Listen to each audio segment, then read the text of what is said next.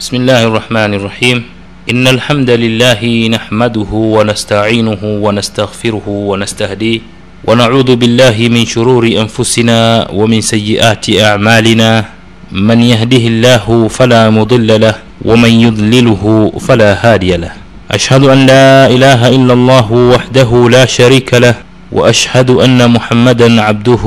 ورسوله أما بعد assalamu alaikum warahmatullahi wabarakatuh wapenzi wasikilizaji baada ya kumhimidi allah subhanahu wa taala na kumtakia rehma na amani kiongozi wetu mwalimu wetu kipenzi wetu bwana mtume muhammadin salllahu alaihi wasallam tunaendelea na darsa zetu zinazohusiana na mafunzo tunayoyapata kutoka kwa masahaba wa mtume salllahu alaihi wasallam masahaba ambao waliandamana na mtume salllahu alaihi wasallam katika zama za mwanzo kabisa za utume wake masahaba ambao waliweza kupata kila aina ya shida na dhiki kwa ajili ya kutetea misimamo yao na imani zao. Masahaba ambao walikuwa ndio mbegu ya kwanza na ndio wanafunzi wa kwanza wa mtume wetu muhammadin salllahu alaihi wasallam ambao waliweza kwa taufiki ya mwenyezi mungu subhanahu wa taala kuihami dini hii ya kiislamu hata ikatufikia mimi na wewe katika siku hii ya leo. Masahaba hao ni mfano bora kabisa ambao sisi waislamu wa hivi sasa tunapaswa tuchukue mafunzo kutoka kwao mafunzo ya misimamo mafunzo ya utoaji mafunzo ya ghira na wivu wa dini mafunzo ya kutoa muhanga mali zao kutoa muhanga nafsi mafunzo ya kumpenda mtume muhammadin salllahu alaihi wasallam mafunzo ya kuwa na ikhlasi kwa mwenyezi mungu subhanahu wa taala. Hawa ni binadamu kama sisi. Tofauti yao tu wenyewe walikuwa ni wanafunzi wa mtume muhammadin salllahu alaihi wasallam ambao waliweza kuchukua kutoka kwa mtume salllahu alaihi wasallam mafunzo yake na elimu yake moja kwa moja. Leo tunapokuwa tunawazungumzia katika vipindi vyetu lengo hasa ni kuweza kutoa picha walau ndogo ya kuonyesha jinsi gani walivyoishi watu hawa ili nasi kwa uwezo wa allah subhanahu wa taala tuweze kuigiza yale ambayo mwenyezi mungu subhanahu wa taala atatu, atatuwezesha na atatupa taufiki katika hayo. Leo tunaye sahaba wa pili katika masahaba wa mtume salllahu alaihi wasallam mmoja miongoni mwa vigogo wakubwa kabisa wa masahaba wa mtume salllahu alaihi wasallam mtu huyu ambaye katika mji wa makka alikuwa akionekana si lolote si chochote aliyekuwa akionekana hohe hahe hana mbele wala nyuma ambaye alikuwa akipita basi hakuna hata anayemgeuzia uso wake. Kumwangalia ni mtu ambaye aliwekwa kwamba hana thamani kabisa katika uhai wa kidunia mtu aliyekuwa ni mtumwa mtu ambaye alikuwa hana uhuru wake katika siku ile wala hana matazamio ya kupata uhuru wake katika siku zijazo. Amezaliwa katika utumwa wazazi wake wakiwa ni watumwa na yeye ni mtumwa na watoto wake watakuwa ni watumwa vizazi kwa vizazi. Ni mtu ambaye amezaliwa katika hali kama hii. Jamii inamwangalia katika mtazamo kama hivi lakini alikuwa ni mtu aliyekamilika mwenye akili zake zilizotimia na mwenye moyo wake wenye kudunda na nafsi yake yenye hisia. Si mwingine wapenzi wasikilizaji huyu ni bilali ibnu rabah mmoja miongoni mwa waafrika wachache ambao walikuwa katika mji wa makka na ambao waliweza kugeuza historia kubwa kabisa ya makka na kugeuza historia kubwa kabisa ya ubinadamu na kumtoa mtu huyu ambaye alikuwa anaonekana si lolote si chochote kuwa ni mmoja miongoni mwa watu muhimu sana katika historia ya ulimwengu huu. Na hata omar ibnu lkhatab radiallahu anhu mmoja katika makhalifa maviongozi wakubwa wa kiislam na mmoja miongoni mwa masahaba wakubwa kabisa wa mtume salllahu alaihi wasallam ilikuwa pindi anapotajwa tu abu bakar sayidna abu bakar basi umar ibnu lkhatab husema abu bakar sayiduna wa ataqa sayidana kwamba abubakar ni bwana wetu alimwacha huru bwana wetu ambaye ni bilali ibnu rabah bilali ibnu rabah mtumwa ambaye alikuwa hasawi shilingi yoyote katika kuuzwa kwake. Mtu aliyekwisha jichakalia aliyekuwa hana thamani katika macho ya watu wa makka leo anaitwa na mtu kama abu bakrin sidiqi radiallahu anhu kuwa ni bwana wetu bilal ni bwana wetu. Hii ni nafasi kubwa kabisa ambayo anaishika bilali ibnu rabah katika historia ya uislamu. Ni kitu gani kilichomfanya bilali ibnu rabah akapata hadhi hiyo kubwa ya kimataifa akawa ni mtu mashuhuri hivi leo duniani? Popote pale utakapokwenda ukamuuliza mtu yoyote je unamjua bilali ibnu rabah katika watu kumi lazima watapatikana watu watakuwa kuambia kwamba bilal ibnu rabah sahaba wa mtume salllahu alaihi wasallam na ni muadhini wa kwanza kabisa wa mtume salllahu alaihi wasallam katika msikiti wake katika mji wa madina. Mtu huyo ambaye leo historia imemwandika kwa maji ya dhahabu ambaye labda kama isingemtokea kumkubali mtume muhammadin salllahu alaihi wasallam angejifia na wala hakuna mtu katika mtaa wa pili katika mji wa maka angefahamu kwamba kuna mtu aliyekufa au kuna mtu ameacha athari yoyote. Angekufa sawa sawa na wanavyokufa wanyama wowote wale kwa sababu alikuwa anaonekana hadhi hana hadhi yoyote katika jamii. Ni jambo gani lililomfanya bilali ibnu rabah akawa ni mtu wa historia akawa ni mtu mwenye kuthaminiwa akawa ni mmoja katika watu waliotengeneza historia kubwa katika ulimwengu huu? Haya ndio tutayaona wakati tukimsimulia huyu mmoja wa masahaba wa mtume salllahu alaihi wasallam ambaye ana nafasi kubwa sana katika historia nzima ya uislamu hadha rajul الشديد السمرة النحيف الناحل المفرط الطول الكث الشعر الخفيف العارضين كما وصفه الرواه لم يكن يسمع كلمات المدح والثناه توجه إليه وتغدق عليه إلا ويحني رأسه ويغض طرفا ويقول وعباراته على وجنتيه تسيل إنما أنا حبشي كنت بالأمس عبدا mtu huyu ambaye alikuwa ngozi yake ya mwili ni nyeusi sana ambaye alikuwa ni mwembamba sana na alikuwa ni mrefu kupita kiasi aliyekuwa na nywele kavu ambaye ana, vile vile alikuwa na mabega membamba kama ambavyo ameelezewa na baadhi wanahistoria. Kwa hiyo tunapata kuona hapa kwanza kama walivyo watu weusi wengine lakini yeye vile vile alikuwa ni mwembamba halafu alikuwa ni mrefu sana kupita watu wote. Yaani akitokezea sehemu basi ni, ni, ni rahisi kumwona kutokana na ule urefu wake. Mtu huyu bilali bnu rabah alipokuwa akisifiwa na masahaba mtume salllahu alaihi wasallam basi huwa alikuwa anaona aibu na anainama chini na anasema innama ana habashi. Jamani mimi ni mwafrika tu mimi ni mhabeshi. Kuntu bilabsi amsi abdan. Jana tu nilikuwa ni mtumwa msinisifu sana. Kwa alikuwa ana aina fulani ya tawadhu kunyenyekevu na kutopata kibri kutokana na zile sifa anazozipata. Bado alikuwa akiwakumbusha watu kwamba jamani mmenisahau mimi? Mimi ndo yule yule bilali sijabadilika. Kilichobadilika ni kumkubali tu mtume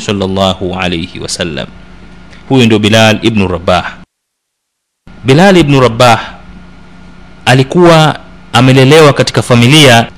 ya moja katika familia kubwa za mji wa makka akiwa ni mtumwa miongoni mwa watumwa wao. Familia ya umaya bin khalaf. Umaya bin khalaf ambaye alikuwa tayari amem, amemshikilia baba yake bilal na mama yake bilal kama watumwa na bilal naye akawa amezaliwa utumwani bilal ibnu rabah moja miongoni mwa makabila mashuhuri kabisa katika mji wa makka ndiye aliyerithi kuurithi utumwa wa bilal ibnu rabah kutoka kwa wazazi wake vile vile. Bilal huyu ambaye kama tumekushamuona alikuwa katika maisha haya ya kidhalili na wakati akiwahudumia mabwana zake hawa lakini umaya bnu khalaf na wengineo alikuwa anapata nafasi ya kuweza kuingia katika vikao vyao na kusikiliza yale ambayo wanayozungumza wakati akiwa akiwahudumia ima kwa vinywaji au kwa kukaa standby kwa ajili ya kungojea kutumwa na wale mabwana zake. Katika yale ambayo alikuwa ameyasikia bilali ibnu rabah alikuwa anasikia kila mara habari ya huyu kijana anayeitwa muhammad ikizungumzwa katika vikao vya wale mabwana zake. Na alikuwa akisikia jinsi ambavyo akielezea kwamba huyu muhammad kusema kweli ni kijana mwaminifu ni kijana msema kweli lakini haya ambayo amekuja nayo hivi sasa ni mambo ambayo yanakwenda kinyume kabisa na matarajio ambayo sisi tulitarajia kwamba anaweza akayazungumza. Kama angekuwa amezungumza mambo mengine basi sisi tungemwamini lakini mambo ya kuzungumza kwamba tuache kuabudu miungu yetu hii mingi iliyoko katika alkaaba tukamwabudu huyo mungu wake mmoja tu anayemlingania na vile vile anasema huyo mungu mmoja anawafanya watu wanakuwa sawa baina ya hakuna mtumwa wala wala muungwana isipokuwa mbele ya mwenyezi mungu watu wote ni sawa hakuna ubaguzi wa rangi wala ubaguzi. Mambo haya kusema kweli yaliigusa nafsi ya bilali ibnu rabah ambaye alikuwa ameishi katika mazingira ya kubaguliwa mazingira ya kuonyeshwa kwamba yeye hastahiki kuitwa binadamu ni mtu asiyekuwa na thamani yoyote. Alishangazwa kuweza kusikia kwamba kuna maneno kama hayo yanazungumzwa na mtu mkureishi katika mji wa makka. Kwa hiyo tayari ikawa mbegu ya kwanza ya kupenda kumfahamu huyu muhammad na anachokizungumza imekwisha ingia katika nafsi yake. Hivyo bilali bnu rabah akawa anaipenda sana kazi yake ya kuwahudumia hawa wakubwa zake ili aweze kuwa anapata habari zaidi za huyu mtu muhammad ambaye yeye hakuwahi kupata hata kumwona na kile alivyokuwa akizungumziwa muhammad katika vikao vile na mbinu zilizokuwa zikifanywa watu wakisema mwacheni ataonekana ni mwenda wazimu wengine wakisema labda tumpige wengine wakasema labda tumfukuze yote alikuwa akiyasikia na kila wanavyomzungumzia basi ndivyo bilal alivyokuwa anazidi zaidi kumpenda huyu muhammad bila hata ya kumwona kwa kuwa ujumbe wake na ujumbe wa kiislam ulimfikia bilali ibnu rabah kupitia katika ndimi za makafiri wenyewe. Mpaka siku moja Bilal ibnu rabah kwa juhudi za makusudi kabisa akapata fursa ya kwenda alipo mtume muhammadin salllahu alaihi wasallam kuweza kusikiliza yale ambayo mtume alikuwa akiyazungumza bilali bnu rabah alikwenda pale na akakaa pembezoni kuweza kusikiliza na waislamu waliokuwa pale katika ile nyumba ya arqam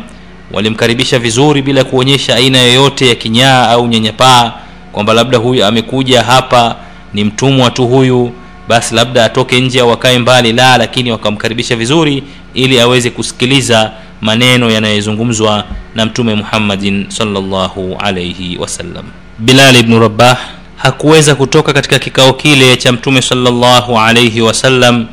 alichokihudhuria kwa mara ya kwanza kabisa kuweza kusikia maneno yakitoka katika kinywa cha kipenzi wa mwenyezi mungu mtume muhammadin salllahu alaihi wasallam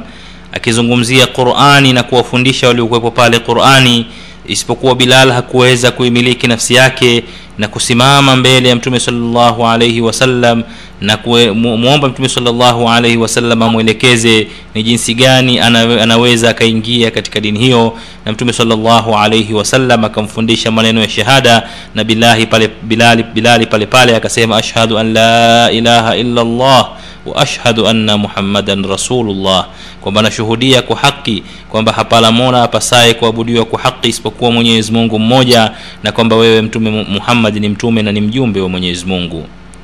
bilal akawa rasmi amejiunga na kundi la watu wachache kabisa katika mji wa makka katika kundi la waislamu. Hakuwa na nafasi bilali ya kufikiria kwamba kwa kusilimu kwake kule kutamletea madhara gani kwa wale wanaommiliki hakuwa na nafasi ya kufikiria jambo lolote zaidi ya kufikiria nuru hii aliyoiona kwa mtume muhammadin salllahu alaihi wasallam ataihifadhi vipi bilal baada ya kuingia katika uislam hakuwa ni mwenye uwezo wa kujizuia sana kuweza kuwa kila mara akitoroka kwenda kupata mafundisho na sabuni ya roho kutoka kwa mtume salllahu alaihi wasallam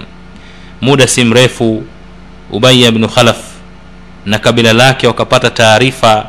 kwamba yule mtumwa wenu amekwisha ingia katika dini ya huyu muhammad na kudai kwamba miungu yote mnayoiabudu ni miungu ya masanamu isiyokuwa na maana yoyote bali mnatakiwa mumwabudu mwenyezi mungu mmoja. Bilali ibnu rabah ambaye alikuwa ni mtumwa wa kwenda kufagilia katika miungu hiyo alikuwa ni mtumwa ambaye anakwenda kupeleka sadaka katika miungu hiyo leo hii ameingia katika dini ambayo ni dini yenye kuchukizwa sana katika mji wa makka katika wakati ule. Jambo hili kusema kweli lilimkera umaya bnu khalaf hasatan ikizingatiwa kwamba alikuwa akijiona yeye ni mmoja katika vigogo wa makureishi wa mji wa makka na vile vile alikuwa akijiona yeye ni kwamba mwenye sauti na familia yake na watu wake hata siku moja hawataweza kuasi amri yake. Leo inakuwaje mtumwa eh, mtumwa tu ambaye hana daraja yoyote kutoka katika familia yake anakwenda kuingia katika dini ya muhammad? Huyu bwana akawa ameapa kwa kusema na apa kwamba bilali hataona asubuhi ya nuru hiyo. Ni lazima atarudi katika dini ya baba zetu na wazazi wetu ili asinifedheheshe mimi miongoni mwa makureishi wa mji wa makka kwamba nimeshindwa na mtumwa wangu huyu na ameniasi na ameingia katika dini hii ambayo sote hatuipendi. Na akasema ubaya bnu khalaf kwamba kama hatofanya hivyo basi nitamfanya huyu bilali bnu rabah kuwa ni funzo kwa wale wote ambao wanafikiria au wana ndoto za kuacha dini zetu na kuingia katika dini ya huyu muhammad. Umaya bnu khalaf akakusanya kundi la kabila lake wote na wakamchukua bilal na akaanza kumtamkisha kwamba ili aweze kusamehewa basi arudi haraka sana kuomba radhi kwa miungu ile ya masanamu na kumkanusha kabisa huyu muhammad na dini yake. Lakini bilali ibnu rabah ulimi wake haukuweza kutamka maneno hayo bali alichokuwa akikizungumza kwamba yeye amekwisha mwamini mwenyezi mungu mmoja asiyekuwa na mshirika na hatorudi katika miungu wale waliokuwa ni wamasanamu na waliokuwa wengi. Maneno hayo na msimamo huo kutoka kwa bilal ulikuwa ni kama tikisiko na tetemeko la ardhi katika nyoyo za wale mabwana ambao walikuwa wamezoea utiifu kutoka kwa mtumwa huyu bilal. Akiitwa anakimbia akitumwa anakimbia akija anakaa chini kusikiliza kila analoamrishwa anasikia lakini imekuwaje ghafla? Huyu bwana amekuwa na msimamo na anazungumza kwa kujiamini kama hivi. Ubaya bnu khalaf na waliokuwepo pale wakashindwa kuvumilia ikabidi wamchukue bilal ibnu rabah na kumvua nguo zake zote kabisa na wakambakiza uchi kama ambavyo alikuwa amezaliwa na mama yake. Huyu ni mtu mzima anadhalilishwa kiasi hichi kuvuliwa nguo halafu akapelekwa katika eneo la karibu na soko sehemu ambayo kuna mchanga mwingi na tunafahamu kwamba katika mji wa makka joto ni kali sana na mchanga ule unakuwa ni sawasawa sawa na, na, na, na vipande vya moto vilikuwa chini ya ardhi. Sasa fikiria mtu kama bilali ibnu rabah na ule urefu wake eh, akalazwe pale katika mchanga ule akiwa uchi wa nyama ili ule mchanga uweze kumchoma vibaya sana katika ngozi yake. Ni kweli alifanyiwa hivyo na akawa ameungua na kubabuliwa katika sehemu nyingi sana za mwili wake lakini kila ambavyo mateso yalivyokuwa yakimzidi bilali ibnu rabah alikuwa akitamka maneno yake mashuhuri kabisa yanayefahamika kwa kusema ahadun ahadun. Kila akisemeshwa basi yeye alijichukulia maneno haya kuwa ndio ngao yake akachukulia maneno haya kuwa ndo maliwazo yake na akachukulia maneno haya ndio majibu ya maswali yote anayeuliza kwa kusema ahadun ahadun ni mmoja peke yake mmoja peke yake. Sahihi kabisa allahun wahid. Mwenyezi mungu ni mmoja peke yake hana mshirika. Bilal ndio aliyeanza kutoa wito huu wa ahadun ahadun ahadun ahadun. Kama vile ni njia mojawapo ya kufikisha ujumbe kwamba kamwe hatorudi katika miungu wengi baada ya kumtambua allah subhanahu wa taala. Na kila siku ilipokuwa ikipita ndivyo adhabu zilivyokuwa zikiongezeka na kila siku ilivyokuwa ikipita ndiyo makundi ya watu yalivyokuwa yanazidi kuja kubuni adhabu tofauti tofauti za kumfanyia bilal. Na kila siku inavyopita bilal ndio alikuwa akizidi kuwa na msimamo zaidi wa neno lake la ahadun ahadun. Anaadhibiwa ana, ana mpaka anapoteza fahamu na lile neno linakuwa linatoweka. Lakini anapopata fahamu kwa kumwagiwa maji basi anachokitamka yeye ni ahadun ahadun ahadun kwamba mwenyezi mungu ni mmoja mmoja mmoja bilal bnu rabah akawa ni mfano na hadithi ya mji mzima wa makka kwamba kuna mtumwa anaadhibiwa na sasa hivi imepita masiku kwa masiku na mtumwa huyu kama sio wakufa basi hatuelewi mwisho wake utakuwa vipi kwa sababu mateso anayoyapata siyo ya kawaida. Kwa hiyo watu wa mji wa maka ukawa ni habari iliyoenea katika vitongoji vyote na vile viunga vya mji wa maka na watu wakawa wanakuja sasa hivi kuangalia maonyesho yale ya adhabu ambayo alikuwa akifanyiwa mmoja miongoni mwa wapenzi wakubwa kabisa wa mtume muhammadin salllahu alaihi wasallam mwisho ikaonekana kwamba adhabu zote ambazo wamezifanya umaya bnu khalaf na kabila lake na wale wapuuzi wa mji wa maka hazikuweza kubadilisha msimamo aliyekuwa naye bilali ibnu rabah pamoja na mateso aliyokuwa nayo. Maadamu nafsi ipo katika roho, katika mwili wake na ulimi wake unafanya kazi basi ilikuwa hakuna anachokitamka zaidi ya maneno ambayo yalikuwa ni sawasawa na tetemeko katika nyoyo zao kila anapotamka wenyewe huhisi kwamba wameshindwa maradufu. Wakaona waanze kutumia mbinu zingine mbinu ambazo walianza kuzitumia ni zikuwaleta watu wanaojifanya wanampenda bilal kuwaleta watu wanaojifanya kwamba wenyewe wanatetea haki za binadamu kuwaleta watu ambao wanakuja pale kuonyesha kwamba wanawalaumu wale wanaomtesa bilal kwa kusema hawa watu ni wabaya kabisa hawa watu hawafai kabisa hawa watu wanakwenda kinyume na dini yetu sisi ya kuabudu miungu wengi. Dini yetu haiamrishi hivi. Dini yetu sisi ina, ina huruma inawapenda watumwa. Wakaanza kuingiza sera ambazo zilikuwa hazipo lengo na makusudio waweze kumwini na kumpata bilali ibnu rabah atamke tu maneno ambayo yataonyesha kwamba anakubaliana na dini zile za mababu zao. Lakini pamoja na hawa watu kuletwa bilal hakuweza kutetereka kuonyesha kwamba amekubaliana na ile miungu kwa sababu tayari alikushaona mwangaza na nuru ya mwenyezi mungu subhanahu wa taala kupitia katika maneno ya mtume salllahu alaihi wasallam msimamo wa bilali ibnu rabah wa tamko lake la mmoja mmoja katika yote na adhabu zote alizokuwa akifanyiwa ilikuwa ni pigo kubwa kabisa la kufedheheshwa kwa huyu kigogo umaya bnu khalaf mbele ya makuraishi ambao alitoa ahadi kwamba atahakikisha kwamba kwa siku moja tu huyu, muha, huyu bilal anarudi katika dini ya zamani na anaikashfu dini ya muhammad na muhammad mwenyewe. Sasa hivi imepita masiku na masiku na mawiki yanakatika lakini bilal yuko pale pale na habari imekuwa ni habari tena ya mji mzima wa makka. Watu wote wakiamka asubuhi mpaka usiku ni kushuhudia adhabu mbalimbali za bilal na wakitarajia kutoka kwake maneno ambayo anaambiwa na mabwana zake lakini alikuwa akitamka maneno yaliyokuwa tofauti. Hii ilikuwa ni adhabu kali sio kwa bilal tu bali ilikuwa ni adhabu kwa umaya bnu khalaf ambaye kila siku alikuwa akigundua mbinu mpya za kutaka kutoa maneno tu sasa hivi alikuwa hataki kwamba labda bilal as, a, a, aseme kwamba anatoka katika uislamu lakini azungumze maneno mazuri tu kwa, lata waluza kwamba hawa ni miungu kweli ya masanamu imenifanyia mimi kheri ili basi huyu bwana atoke hata na ile e, maji maji ya uso yani atoke na, na, na, na ushindi fulani ambao ameupata atakaosema mbele ya makoreshi wenzake kwamba unaona nimeweza mimi kumrudisha na kufanya asifu miungu yote. Lakini bilal hakumpa hata hiyo nafasi adhabu ikawa inaendelea kila siku kuwa kali ikawa adhabu za kinyama kabisa zinazofanyika zinatoka kabisa katika ubinadamu. Hapo ndipo e, sayiduna abu radiallahu anhu mmoja katika makhalifa um, masahaba wa mtume salllahu alaihi wasallam na khalifa wake wa kwanza e, katika mji wa makka ambaye yeye vile vile alikuwa amesilimu lakini kwa sababu ya kabila lake lina nguvu iliyokuwa sio rahisi kuweza kumfanyia kama anavyofanyiwa bilal. Abu bakar ikabidi aende mpaka katika sehemu ile na akamwambia huyu umaya bnu khalaf ataktuluna rajulan an yaqula rabbi allah? Je jamani mnataka kumuua tu mtu kwa sababu amesema mola wangu ni mmoja? Hiyo ndo sababu ya kumfanya mambo yote haya na kutaka kumuua?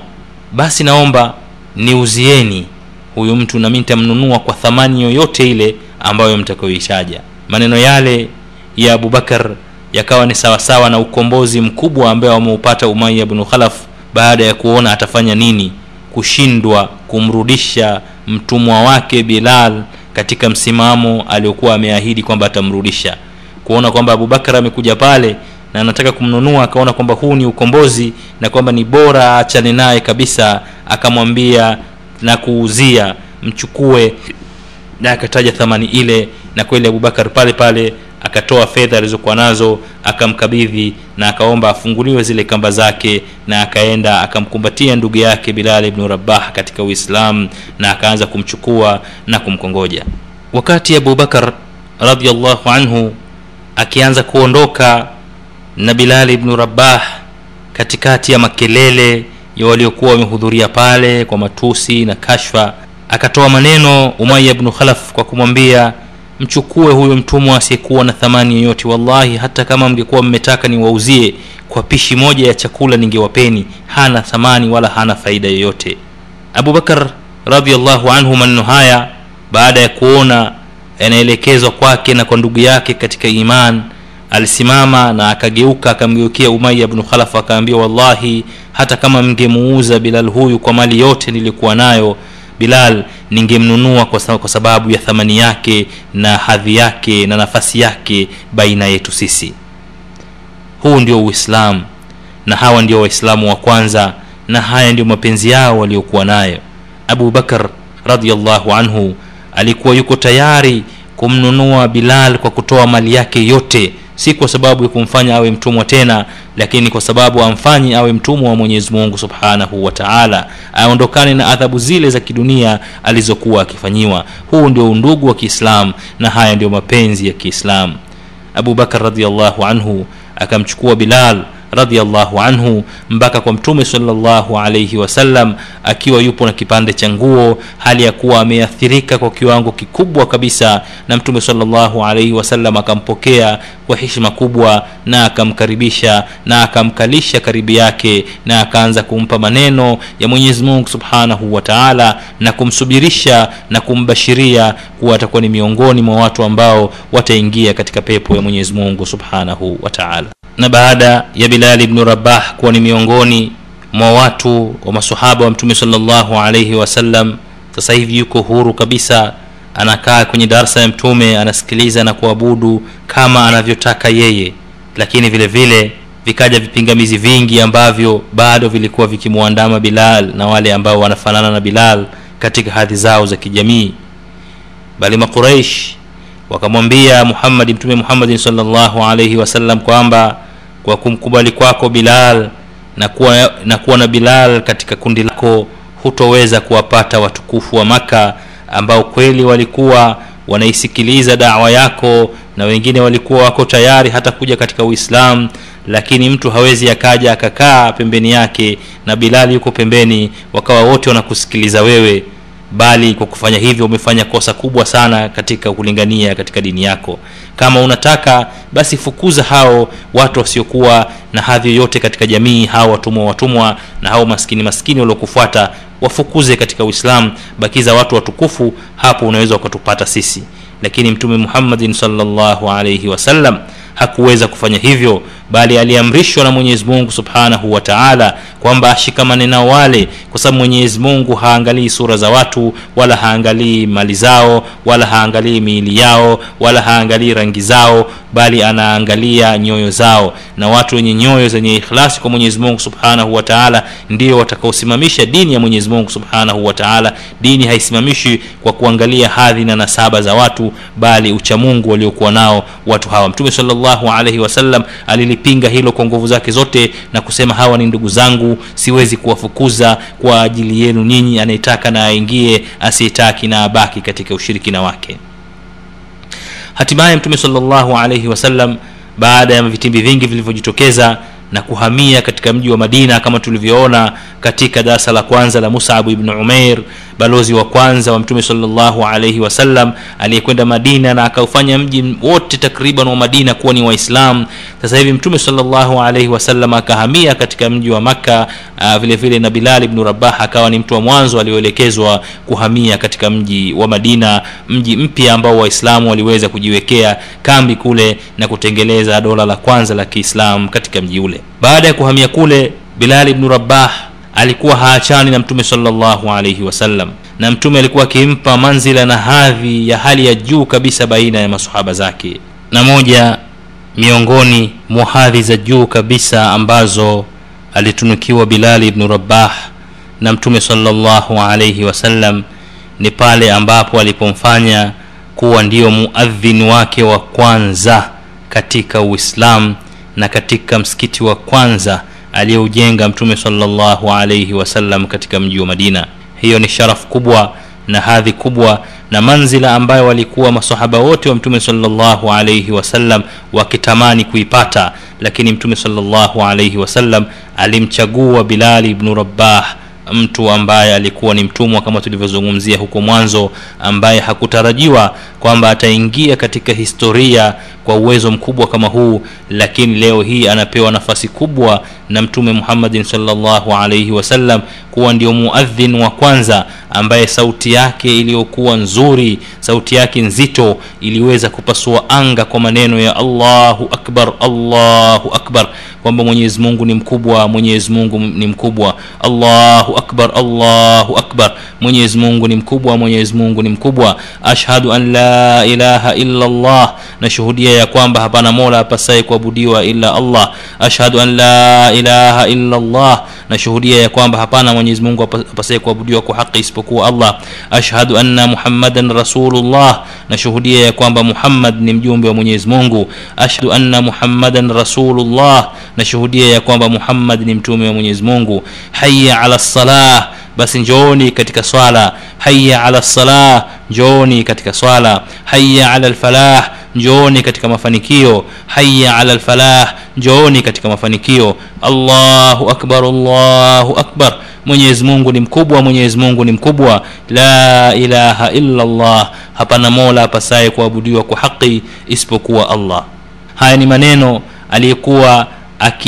akiyatoa bilali ibnu rabah kwa sauti nzuri kabisa nzito kabisa na kwa sauti ya juu kabisa juu ya msikiti wa mtume salllahu alaihi wasallam katika mji wa madina ikiwa ni adhana ya kwanza kabisa ikitikisa nguzo za mji mzima wa madina na ni muadhini wa kwanza kabisa wa mtume salllahu alaihi wasallam. Kweli hiyo ilikuwa ni sharafu ambayo ilikuwa ikimngojea mtumwa huyu bilali ibnu rabah leo hii kuweza kutajwa katika historia katika nafasi kubwa na muhimu kama hii na ndivyo alivyosema abubakar alivyosema umar ibnu lkhatab abubakar sayiduna wa ataka sayidana abubakar ni bwana wetu na kiongozi wetu na amemwacha huru bwana wetu na kiongozi wetu ambaye ni bilali ibnu rabah ambaye alikuwa ni muadhin wa kwanza kabisa katika historia ya uislamu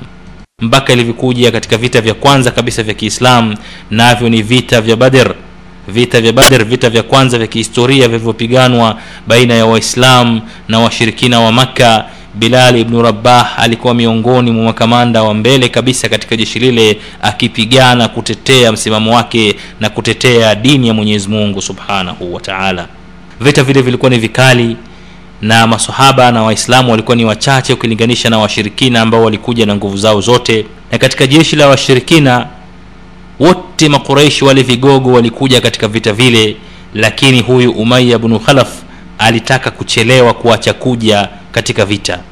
Uqba bnu abi muiti mmoja katika washirikina wa maka akamfuata umaya bnu khalaf na akawa amechukua vitezo vya ubani na ametia moto ndani na akampelekea umaya bnu khalaf na kumwambia chukua vitezo hivi ujifukize kwa sababu wewe umekuwa sio mwanamme tena. Wewe ni mwanamke kwa sababu wanaume wanakwenda vitani wewe unabaki nyuma kama mwanamke. Kwa hiyo jifukize kwa vitezo hivi ni njia moja ya kuhamasisha na kashfa kwa ajili ya kumfanya aweze kukasirika na atoke. Na kweli umaya bnu khalaf akatoka kwa hasira na akaenda katika jeshi la washirikina kuweza kuongoza mapambano dhidi ya kikundi cha waislamu katika mji wa madina.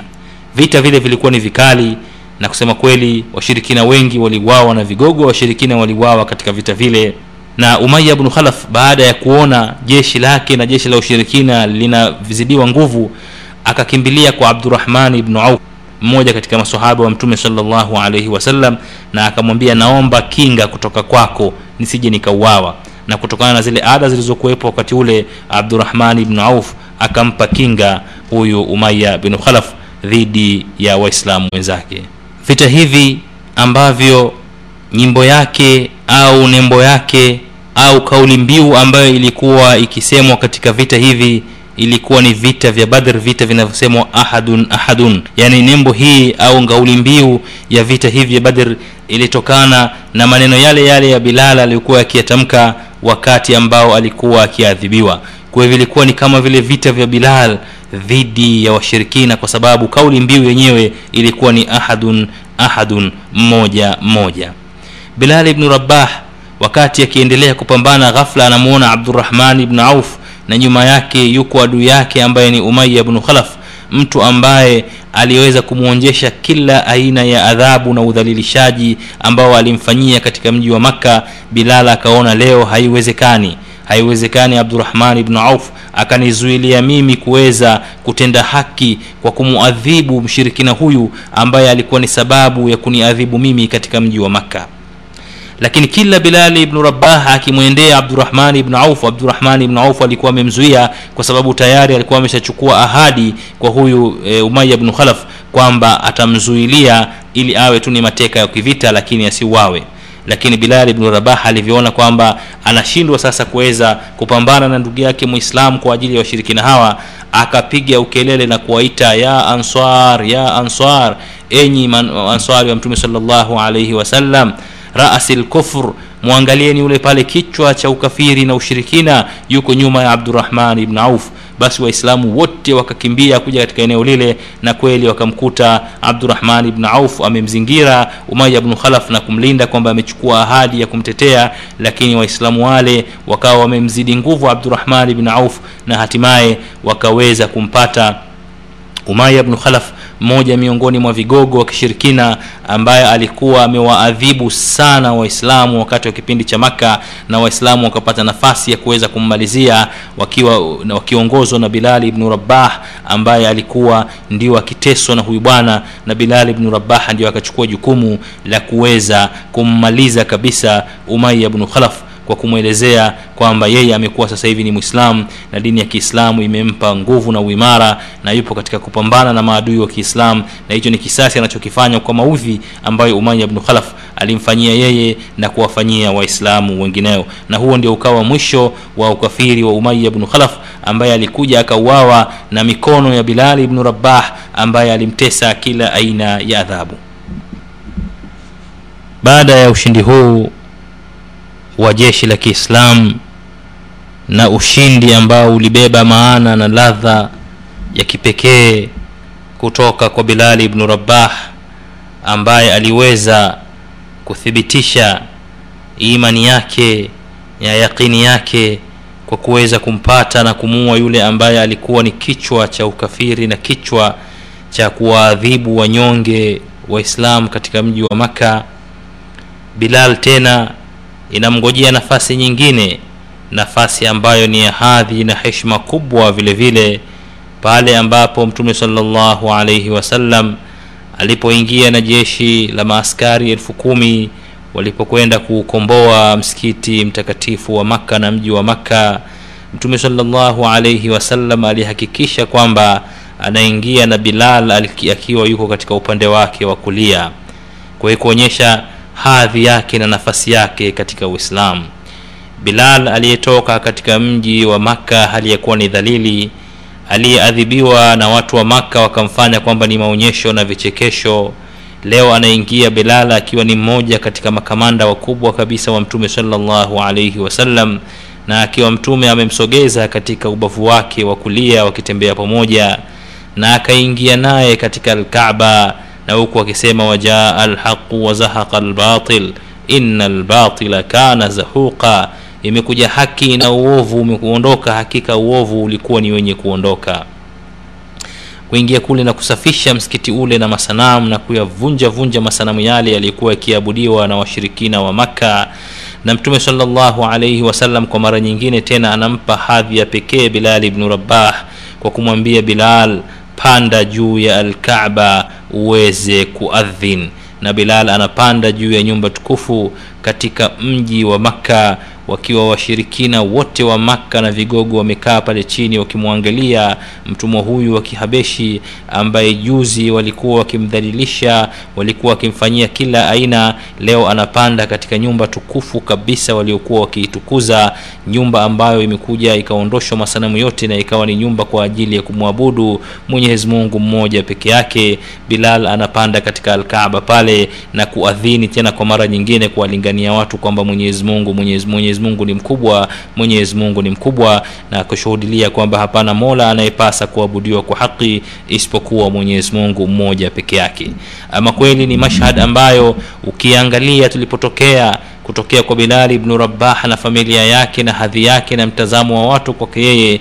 utaona mabadiliko makubwa katika maisha yake mafupi ya kipindi ambacho hakizidi miaka kumi na tatu au kumi na nne. Ni mabadiliko makubwa yamesababishwa na kukubali imani ya kumwamini mwenyezi mungu subhanahu wa taala kukubali imani na kumpenda mtume salllahu alaihi wasallam kushinda mtu anavyoipenda nafsi yake. Haya ndio mabadiliko yaliyomtokea bilali ibnu rabah na ndivyo yalivyowatokea masahaba wa mtume salllahu alaihi wasallam na ndio waliweza kuhifadhi dini hii ya kiislam. Hatimaye ikaweza kutufikia pamoja na kuona hali zao ni nyonge hali zao ni za dhiki hawana kipato wala hawana hadhi katika mizani ya jamii lakini imani yao ya kiislam iliwafanya kuwa ni mabingwa katika historia iliwafanywa kuwa ni watu watakaokumbukwa mpaka siku ya qiama kwa ile michango ambayo wameitoa. Huyu ni bilali ibnu rabah ambaye ametupa mfano bora kabisa katika visa vya masahaba wa mtume salllahu alaihi wasallam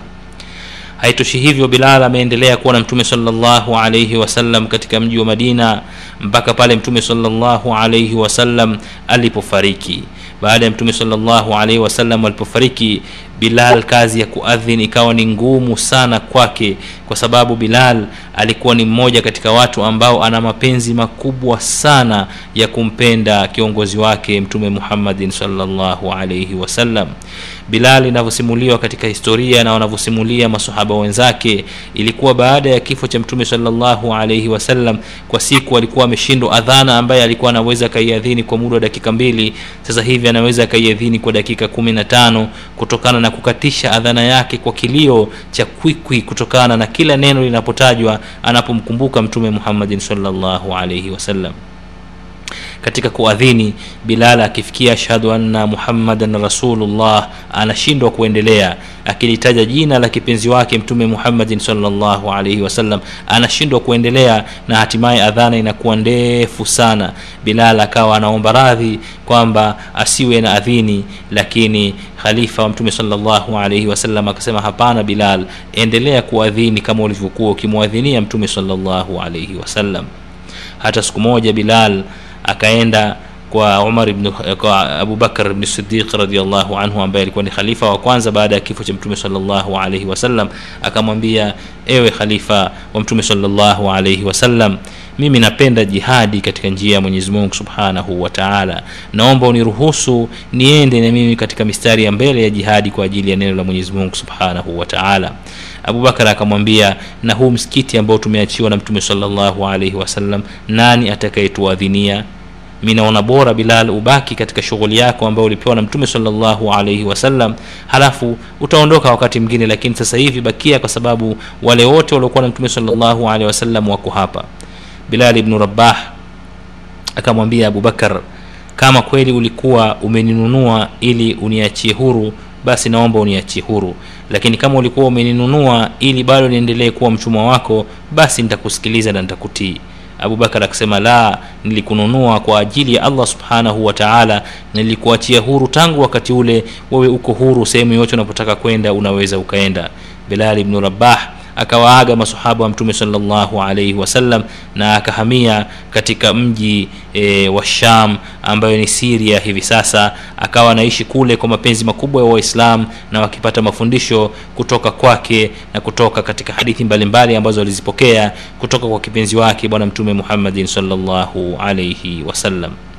bilal ibnu rabah aliweza kukwepa sana masala mazima ya kuwa kiongozi kama imamu na kuwa muadhin kwa sababu alikuwa kila akifanya hivyo anamkumbuka kipenzi wake mtume muhammadin salllahu alaihi wasallam na inasimuliwa kwamba bilal hakuweza kuadhini katika msikiti ule isipokuwa alipokuja umar ibnu lkhatab kutembelea mji wa shamu akiwa kama ni kiongozi wa kiislam basi watu wakamrahi na kumwomba bilal ibnu rabah kwamba leo anakuja ndugu yako rafiki yako amiri lmuminin umar ibnu lkhatab hebu basi tukumbushe adhana ile ya mtume salllahu alaihi wasallam na kweli bilali akakubali na kuanza kuadhini lakini yaliyotokea yalikuwa ni yale yale. Alipofika waashhadu anna muhammadan rasulullah bilal alishindwa kuendelea kuadhini na hatima yake akaanza kulia na kuwaliza wote waliokuwa pale msikitini kwa sababu ya kumkumbuka kipenzi wake kiongozi wake bwana mtume muhammadin salllahu alaihi wasallam wapenzi wasikilizaji hichi kilikuwa ni kisa kwa ufupi kabisa tumekileta cha mmoja miongoni mwa masahaba wakubwa kabisa wa mtume sallallahu alaihi wasallam ambaye ni bilali ibnu rabah mtumwa aliyetoka afrika aliyetoka ethiopia ambaye ameelezewa katika hali kama hiyo ambaye aliweza kugeuza historia nzima ya uislam na kuwa mmoja miongoni mwa watu watakaokumbukwa e, milele kwa milele kutokana na mchango aliyokuwa ameutoa na kutokana na mapenzi yake makubwa aliyokuwa naye kwa mtume muhammadin sallallahu alaihi wasallam leo hii wapenzi wa islam inabidi tuwaheshimu watu wa aina hii. Katika uislam kusiwe kuna ubaguzi wowote kumdharau mtu labda kutokana na kipato chake ukamdharau mtu kutokana na rangi yake au ukamdharau mtu na kumkatia tamaa kwamba huyu hana nafasi katika mujtamaa wa kiislamu nafasi ipo na nafasi inakuwa kwa uchamungu hawi kwa jambo lolote zaidi isipokuwa ni kumwogopa allah subhanahu wa taala na kumpenda na kumfuata kikweli kweli mtume muhammadin salllahu alaihi wasallam kama ambavyo alivyokuwa bilali ibnu rabah bilali ibnu rabah ni mfano wa kuigwa. Ni kiongozi anayefaa kuigwa kutokana na msimamo wake na tauhidi yake iliyokuwa ya hali ya juu kabisa. Ni asiyependa ufahari na ndio maana na alikuwa na uoga mkubwa sana kuogopa kuleta hadithi za mtume salllahu alehi wasallam ambazo labda yeye hakuzisikia vizuri. Ndio maana hadithi nyingi hazikupokelewa kutoka kwa bilal na ilikuwa inatakikana bilal awe na hadithi nyingi kwa sababu ndio aliyekuwa karibu mno na mtume salllahu alaihi wasallam kuanzia mwanzo kabisa wa utume wake mpaka alipofariki. Lakini kutokana na uoga wa bilal kuzungumza jambo ambalo labda inawezekana akawa amelikosea kutoka kwa kipenzi wake mtume muhammadin salllahu alaihi wasallam ilimlazimu awe ananyamaza katika mambo mengi ambayo hayakumbuki na ndiyo maana ikawa hazina yake ya mafundisho ya hadithi si nyingi kama ilivyokuwa kwa masahaba wengine. Huyu ni bilali ibnu rabah mwenyezi mungu amuie radhi awawie radhi wote masahaba wa mtume salllahu alaihi wasallam na aweze kutukutanisha nasi nao, nao pamoja katika pepo ya mwenyezi mungu subhanahu wa taala. Na mwenyezi mungu atujalie tuweze kuiga yale ambayo wameyafanya katika kunusuru dini ya mwenyezi mungu subhanahu wa katika zama ambazo kusema kweli uislamu umekuwa unatetereka imani za watu zinatetereka katika nyoyo zao watu kwa, kwa jambo la kidunia dogo tu mtu yuko tayari kukufuru mtu yuko tayari kumshirikisha mwenyezi mungu subhanahu wa taala je ungeliweka katika adhabu kama aliyowekwa Bilal ungesema nini bali ungetukana mwenyezi mungu na ungemtukana mtume wake na ungetukana uislamu wote kutokana na imani zetu zilivyokuwa dhaifu kutokana tuna maslahi ya kidunia mtu yuko tayari kukufuru. Mtu yuko tayari kuingia katika mambo ya haramu. Ukimuuliza anasema bwana hatuwezi kuvumilia bwana. Utawezaje kuishi katika ulimwengu huu bwana? Eh, mikopo ya riba hii. Ndo hivyo tena umaskini tena. Lazima tuchukue tu. Mwenyezi mungu na atusamehe. Lakini hatuwezi kuacha mikopo hii ya riba. Subhanallah. Watu wamevumilia maadhabu na adhabu. Watu wamelala na njaa. Watu wamekufa kwa ajili ya mwenyezi mungu subhanahu wataala na kutatia sheria za mwenyezi mungu. Wewe leo unaishi katika nyumba nzuri unakula vizuri unataka tu anasa za kidunia na kuongeza pato lako unahalalisha yale ambayo mwenyezi mungu ameyaharamisha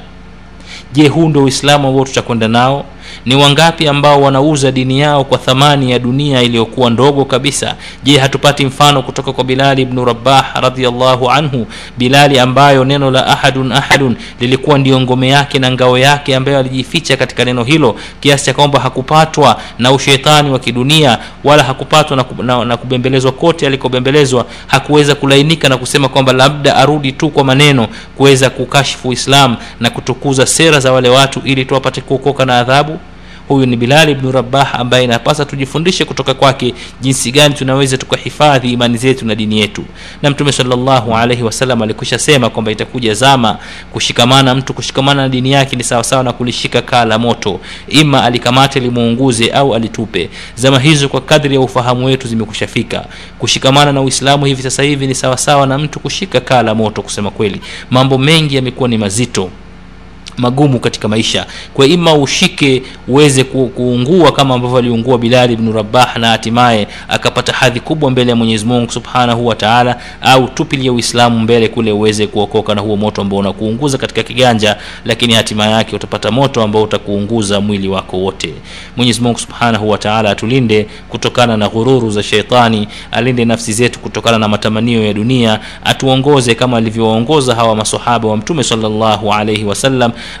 atujalie kwamba tuweze kukutana na mtume sallallahu alaihi wasallam katika pepo yake alfirdaus na tunamwomba mwenyezi mungu subhanahu wa taala aweze kutuonyesha haki tuweze kuifuata na atuepushe na batil eh, na atuonyeshe batil ili tuweze kuiepusha. Wassalamu alaikum warahmatullahi wabarakatuh